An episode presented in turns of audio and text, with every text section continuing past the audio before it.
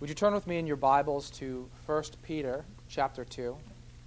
1 Peter chapter 2. While you're finding your place, let me say a few words by way of introduction. Tonight, I want to pick up on a theme that we began with this morning. Uh, and what I want to do is, one, uh, show that Peter learned his lesson, but also show how Peter teaches us uh, to learn the lesson that he learned in Matthew 16. And that lesson, uh, to understand it, we need to understand the importance of the mind in the Christian life. And when I talk about the mind in the Christian life, I'm not speaking about our intellect. I'm not speaking about having a great deal of knowledge or uh, simply being intelligent or very learned, but rather I'm speaking about the way in which we think about life, about Christ, about our relationship to God, and so on and so forth. And you'll remember in Matthew 16, verse 23, when Jesus rebuked Peter, he said, You're not setting your mind on the things of God, but on the things of man. We see very similar instructions frequently throughout the scriptures. For example, you don't need to turn there, but in Philippians chapter 2, the Apostle Paul as he instructs the Philippians to live a life of humility, uses similar language, addressing the importance of the mind. And so in verse 3 of chapter 2, Paul writes, Do nothing from selfish ambition or conceit, but in humility count others more significant than yourselves. And again in verse 5, Have this mind among yourselves, which is yours in Christ Jesus. That word humility could be uh, very literally translated as a humble mind or a lowly mind. So, Paul is not speaking about being very smart, but rather a kind of mindset that we must adopt that can be characterized as lowliness of mind and as the mind of Christ. Again, you'll remember when Isaiah 52 and 53 were read this morning, how that suffering servant song began with these words Behold, my servant who acts wisely. He, in, in going to the cross, in bearing the suffering, um, in bearing the sin of, of, uh, of all who would believe in him, he acts wisely. He acts in a way that is consistent with biblical wisdom, you see. And so then, when we come to 1 Peter, we see that Peter emphasizes the importance of the mind in the Christian life. In verse 13 of chapter 1, he says, Therefore, preparing your minds for action and being sober minded, set your hope fully on the grace that will be brought to you at the revelation of Jesus Christ.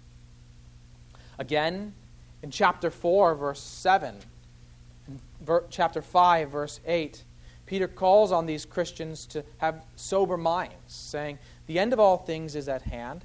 Therefore, be self controlled and sober minded for the sake of your excuse me, for the sake of your prayers. And again in chapter 5, verse 8, he says, Be sober minded, be watchful. Your adversary, the devil, prowls around like a roaring lion, seeking someone to devour. So Peter is clearly very focused on the importance of the mind in the Christian life. And he uses that same language that Paul uses in Philippians chapter 2. For instance, in chapter 3, verse 6, excuse me. In chapter 3, verse 8, he says, Finally, all of you have unity of mind, sympathy, brotherly love, a tender heart, and a humble mind. That's that same word, humility, a lowly mind. And so Paul, like Peter, and, and like Peter, encourages us to have a lowly mind, and Peter takes up that same language here in this first epistle that he has written. We must have a humble mind, and this is rooted in biblical wisdom. In other words, to be wise, according to the scripture, is to adopt a lowly mind. So, what I want you to understand tonight is that if we hope to live the Christian life as we heard Jesus call us this morning, if we hope to live that life of humility, of courage, of service, of faithful endurance, then we must address the issue of the mind how we think about ourselves, how we think about others, and how we think about ourselves in relation to God. We must think, think rightly about his purposes. We must think rightly about ourselves in relation to his purposes. And so if you found your place, would you follow along me with me as I begin to read in 1 Peter chapter 2 beginning in verse 13 and I will read to the end of the chapter. The apostle Peter writes, "Be subject for the Lord's sake to every human institution, whether it be to the emperor as supreme or to governors as sent by him to punish those who do evil and to praise those who do good." For this is the will of God, that by doing good you should put to silence the ignorance of foolish people. Live as people who are free, not using your freedom as a cover up for evil, but living as servants of God. Honor everyone, love the brotherhood, fear God, honor the emperor. Servants, be subject to your masters with all respect, not only to the good and gentle, but also to the unjust. For this is a gracious thing when, mindful of God, one endures sorrows while suffering unjustly. For what credit is it if, when you sin and are beaten for it, you endure? But if, when you do good and suffer for it, you endure, this is a gracious thing in the sight of God. For to this you have been called, because Christ also suffered for you, leaving you an example, so that you might follow in his steps. He committed no sin neither was deceit found in his mouth. When he was reviled, he did not revile in return. When he suffered, he did not threaten, but continued entrusting himself to him who judges justly. He himself bore our sins in his body on the tree, that we might die to sin and live to righteousness. By his wounds you have been healed. For you were straying like sheep, but have now returned to the shepherd and overseer of your soul.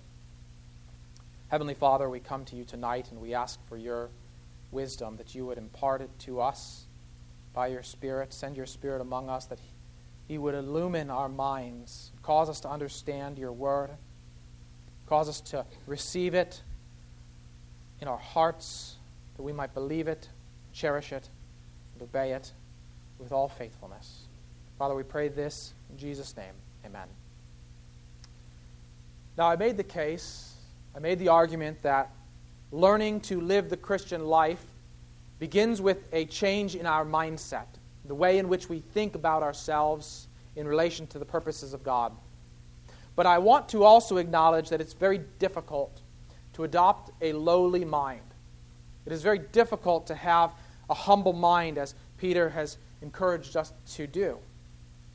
And if we understand what Peter is writing in the context of his own situation, we'll see how difficult that really is. For in verse 13, he says to these Christians to whom he's writing, Be subject for the Lord's sake to every human institution, whether it be to the emperor as supreme or to governors as sent by him to punish those who do evil, to praise those who do good.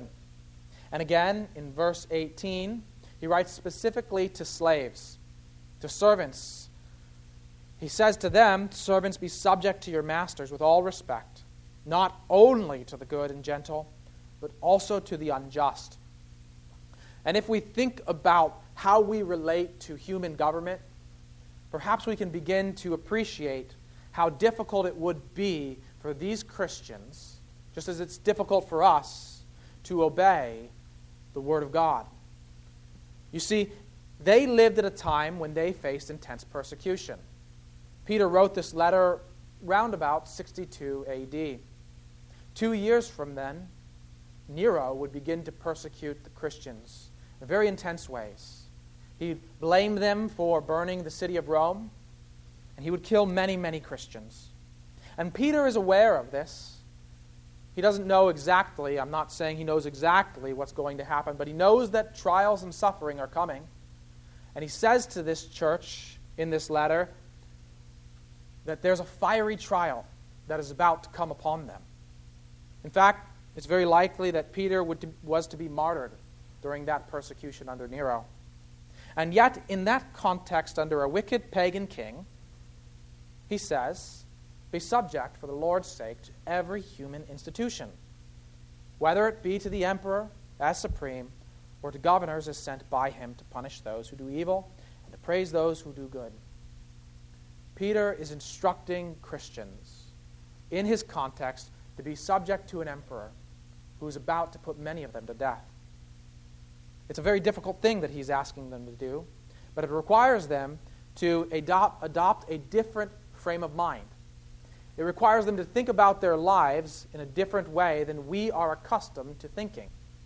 Not to value their lives as the most important thing, the most valuable thing, but rather to value faithfulness to God as the most important thing in their life. And again, we see that in what he says to servants, to slaves, calling them to be submissive to their masters.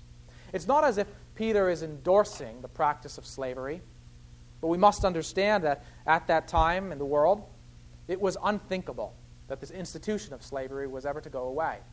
And the church was very small relative to the uh, Roman Empire and to the society around them. They weren't engaging in a political movement to abolish slavery, but rather they were engaging in an evangelistic movement to call people out of slavery to sin so that they might be free, truly free from the thing that most enslaves us our sin. And so Peter could put aside the question of whether or not slavery was just or unjust. He acknowledges in this text that in some cases, masters are unjust. In some cases, masters are cruel. And we should take that and also consider the same thing with respect to government. In many cases, governments are unjust. In many cases, governments do mistreat their people. And yet, God calls us to be subject to them, just as He calls servants in this particular context to be subject to their masters. Now, none of us are slaves here, but we can certainly apply what we read here to uh, any number of situations we might face in life. We have a boss who's unjust, who's cruel. We're still to honor that person. We're still to be subject to him. It doesn't mean he can compel us to do something that's wrong, nor the government. It doesn't mean the government can make us defy the Lord, for we serve the Lord as our ultimate sovereign. He's the one ultimately in control, and if he commands us to do something, it's very clear from the book of Acts that Peter understands he must not obey.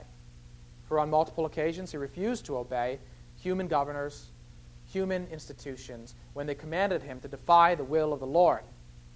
But in other cases, where God has, uh, where there's no clear conflict between something God has said, Peter says that we're to endure that kind of injustice.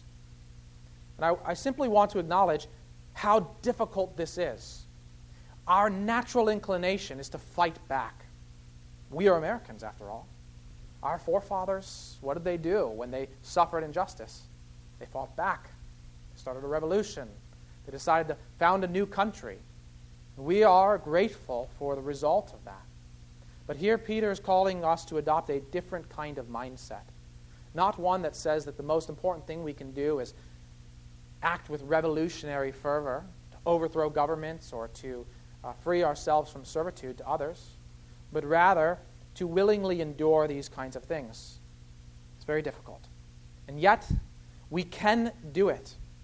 We can obey the Lord if we change the way we think about ourselves. Because the will of God is different from ours. We must acknowledge that God has purposes that are greater than ours. God has purposes that we don't always understand.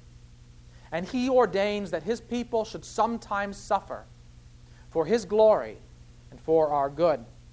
Notice how many times in this text Peter refers to the Lord and His will as the reason for his encouragements and the reason for his instructions. He says, be subject for the Lord's sake to every human institution. He says, For this is the will of God, that by doing good you should put to silence the ignorance of foolish people.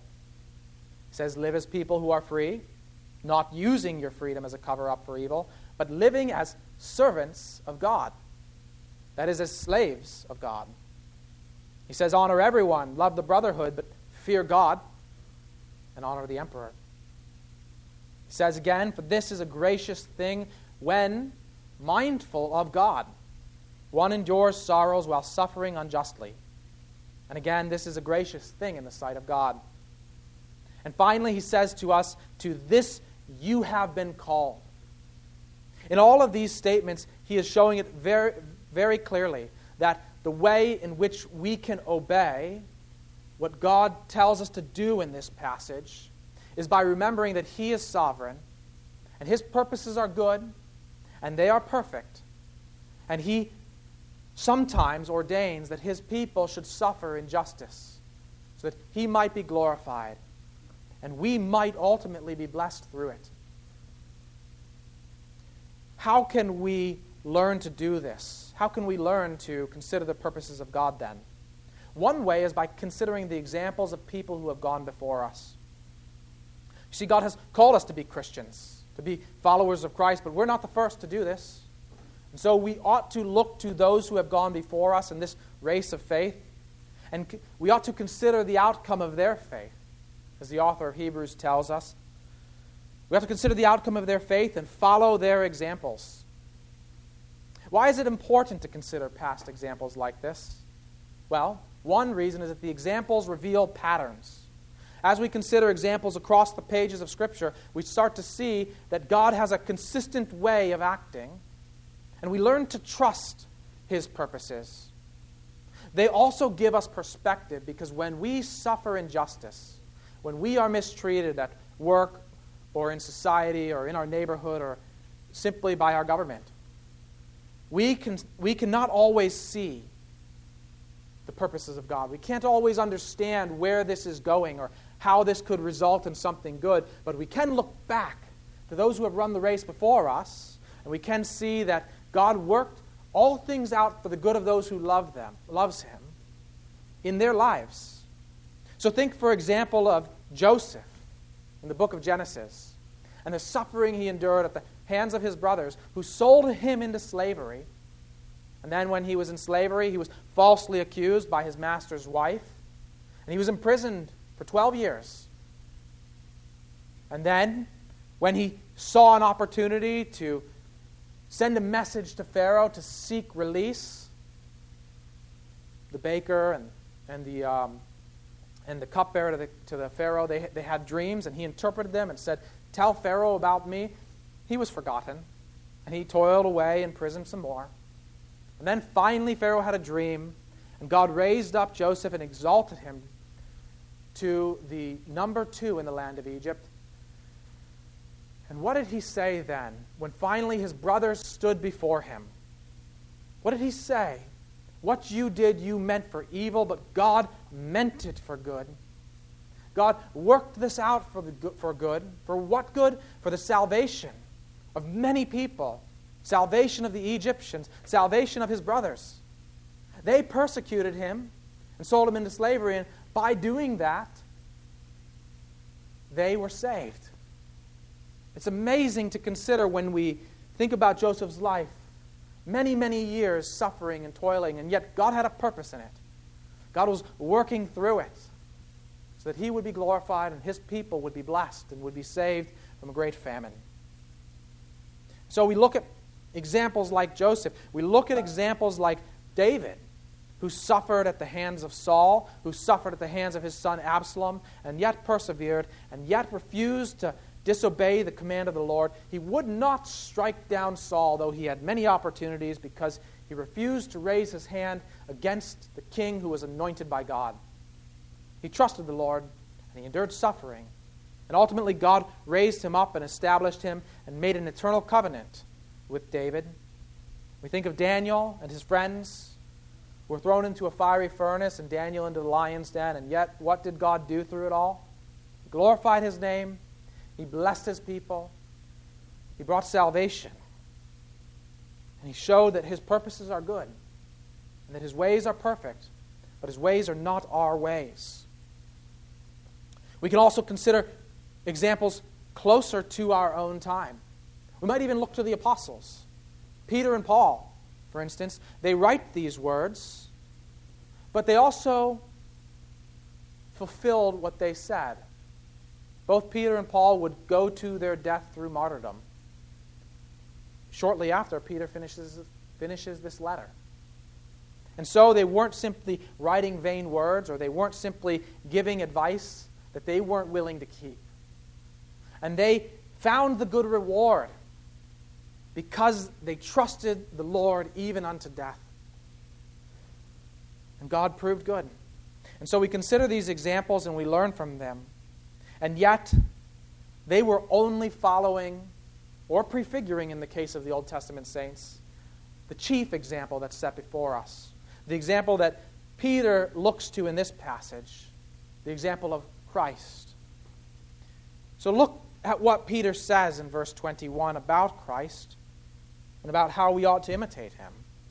He says, For to this you have been called, because Christ also suffered for you, leaving you an example, so that you might follow in his steps. He committed no sin, neither was deceit found in his mouth. When he was reviled, he did not revile in return. When he suffered, he did not threaten, but continued entrusting himself to him who judges justly. There are three negatives, three things that Jesus did not do. He did not sin in anything as he was persecuted, as he was scourged and whipped and beaten and shamed by the high priests and by the soldiers. And when Pilate stood face to face with Jesus and said, I have power over you, Jesus did not threaten in return. He did speak the truth to Pilate, but he didn't threaten him. He didn't revile those who beat him and who spit upon him and mocked him. Why didn't he do those things? Why didn't he call down angels from heaven to save him? Punish those who were persecuting him? Because he knew the will of the Lord. As we read this morning in Isaiah 53, it was the will of the Lord to crush him that he would be one like a sheep led to its slaughter, like a sheep that is silent before its shears. And Jesus believed every word that God had spoken and knew that he had to do everything that God had said of him, even refusing to utter threats, even refusing to revile in return, even refusing to sin in any way when he was threatened. And he calls us to that same kind of life, to imitate him in this. But when I think of myself, when I'm insulted, I want to snap back with an insult. When I'm mocked, I want to respond defensively or revile those who mock me. It's my natural inclination to sin when I'm sinned against. I'm not like Christ as I ought to be. And I think that many of you can sense the same kind of uh, the same kind of feeling. And yet, again and again, Christ calls us to turn again and consider his example and follow him. And we do that by considering the purposes of God. Just as Christ considered the purposes of God, knowing that what he was called to do when he endured suffering and when he was reviled and when he suffered threats, that ultimately what he was doing was only because God willed it, so that many would be accounted righteous through his righteousness, so that through faith in him, many might be saved. He considered the purposes of God and recognized that even though what was happening in that moment was deeply wrong, the creator of the universe, the one through whom all things was made, was mocked by his creatures, and yet he endured it in order to save us. And that's the example he's set for us. And Peter says, consider his example. He did not do these things. Because he did this one thing, he entrusted himself to the one who judges justly. He remembered that the God of the universe, who is sovereign over all things, he is just, and no amount of human injustice can stop him from doing justice. Even if I am laid in the grave, even if I am killed for my faith, even if I am unjustly persecuted, that will not prevent God from being just. For there is a resurrection. there is eternal life. There is a recompense for every person. Because God is not bound by death, and death is not the end for him. He can raise to life and he can raise to judgment as he wills and when he will. We can trust that the one who judges justly will indeed bring about justice in the end. And that's why we can obey what Peter is telling us to do by submitting to those who are in authority over us. Even though it's very difficult, even though it's very hard. We must consider the examples of those who've gone before us. We must consider the purposes of God. And most importantly, we must consider the example of Christ. Let's dwell once more for a moment on the things that Christ accomplished by his example as we consider what he did for us. Here, Peter goes on and he says, He himself, in verse 24, He himself bore our sins in his body on the tree, that we might die to sin and live to righteousness. By his wounds you have been healed. For you were straying like sheep, but have now returned to the shepherd and overseer of your souls. What Peter is doing here is taking the language of that passage from Isaiah that we read this morning. He's taking the language of Isaiah 53 and he's weaving it into this passage. There's a quote here and a quote there to describe what Jesus did. He bore our sins. We were straying like sheep, but now we return to the shepherd and overseer of our souls. All of these ideas, all of these concepts, many of these words are drawn directly from Isaiah 53. In other words, Peter is looking back to this prophecy and saying that's what Christ did. And in that way, he's showing that Christ's actions were simply what Scripture said he would do. That is, he obeyed the word of God when he suffered these injustices. He knew he had to do those things, and by doing them, he saved us. He bore our sins. You cannot divorce the idea of the example of the cross from the atoning work of Christ on the cross. There are many debates and many arguments about the meaning of the cross. What did Christ accomplish for us? And there are some who say, well, he atoned for sin, and then some who say, no, no, no, no, it's just an example. But here we see very clearly in 1 Peter that those two things are intimately connected.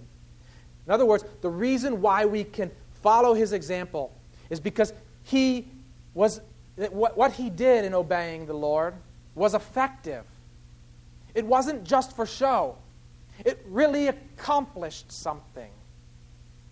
And so we can trust that whatever we might go through, whatever injustices we might suffer, even though we don't know exactly what it's accomplishing, we can trust that God will also work out His good purposes through those things in us and through us and for us, and ultimately to His glory, because He did it through His Son. It really, his, his example was an example because he really accomplished our salvation. You see? It's not just for show. Now, in closing, I want to tell you a little bit of history about the people who received this letter. Because I want you to see that they received this message and they put it into practice. And from that history, we can see that Peter's words proved true. You see, in the very beginning of 1 Peter, in 1 Peter chapter 1, we read, Peter, an apostle of Jesus Christ, to those who are elect exiles of the dispersion in Pontus, Galatia, Cappadocia, Asia, and Bithynia. Now, in the year 112 AD, there was a man named Pliny who was the governor of Pontus and Bithynia. And Pliny wrote a series of letters to the emperor in Rome, an emperor named Trajan. And one of those letters he writes for counsel about how to deal with Christians. In that letter, he explains to Trajan what he's been doing. Essentially, he's been giving them a chance to recant, to deny their faith. And so he'd call in people who had been accused of being Christians, and he would say, Well, if you offer a little incense and a little offering to the emperor, then I will let you go free. But if you won't, then I'll ask you if you're a Christian three times. And if you say that you are a Christian three times, then you must die. And he was putting people to death because they wouldn't offer incense, they wouldn't sacrifice to the emperor. And because they refused to deny their relationship to Christ, and yet they went to their death willingly, refusing to deny Christ. But what Trajan wrote to, to uh, excuse me, what, um, in, what Pliny wrote to Trajan, he acknowledged that these people were doing nothing wrong. He just said they were stubborn because they refused to worship the emperor. They had been accused falsely of all kinds of wicked and sordid practices by other people in their midst. And mainly it was because they, the businesses were suffering. They, they weren't buying bulls to sacrifice to pagan gods. And so businessmen were angry that they weren't selling their bulls. So they accused them of being Christians to get them killed in order to try to get them to buy more of these bulls. And in his letter, Pliny notes that they really weren't doing anything wrong, and unwittingly, he shows their faith. For many generations have looked back and said, Look at the Christians of this era. Not 50 years after Peter wrote this letter, they put into practice the things that Peter said for them to do, and their testimony, their willingness to go to death, even for the name of Christ, is a testimony that continues to this day to show what God can accomplish through his people if they will trust him and they will obey him. And they indeed will see their reward. They have received it, and they will receive it more fully when Christ returns and they are raised from the dead. You see how the purposes, purposes of God are worked out even when we can't see it. They had no idea these letters were being written. And yet, now, that governor, that emperor, unwittingly testified to the faithfulness of those who follow Christ. And it encourages us to follow their example, even as we follow the example of Paul and of Peter and of many Old Testament patriarchs, but ultimately following the example of Christ, who went before us unto death and who was raised before us. We too can trust that we surely will be raised as well. And on that day, we'll enter into the kingdom of our Lord. And there, there will never be injustice again, but only righteousness forever and evermore. And so, let us adopt this kind of mind a lowly mind that is willing to persevere in the face of suffering, that is willing to be humble and to consider the needs of others and to serve others before ourselves, knowing that God's purposes are perfect and they are sure, and He will accomplish all that He wills to do for our good and for His glory. Let's pray. Father in heaven, we thank you for your word. We thank you for your goodness, and we thank you that you are indeed God of steadfast love and faithfulness. That your purposes are perfect and sure, and that we can trust that whatever comes our way, we know that you're in control of all things and that though others might act wickedly toward us, we know that you, being in control, are working it all out for our good, for your glory. Help us to trust that, Lord. Help us to believe. Help us to honor you and to act always in a way that's mindful of you. Even when it's difficult, even when it's hard, even when it requires us to humble ourselves, and even when other people will look at us and mock us for being so submissive and for adopting such a lowly mind. For we know that that pleases you when we trust that you will be the one who exalts us in your time. Make us, O Lord, to trust you as Christ, our Lord, our chief example, trusted you in all things. Pray this in Jesus' name. Amen.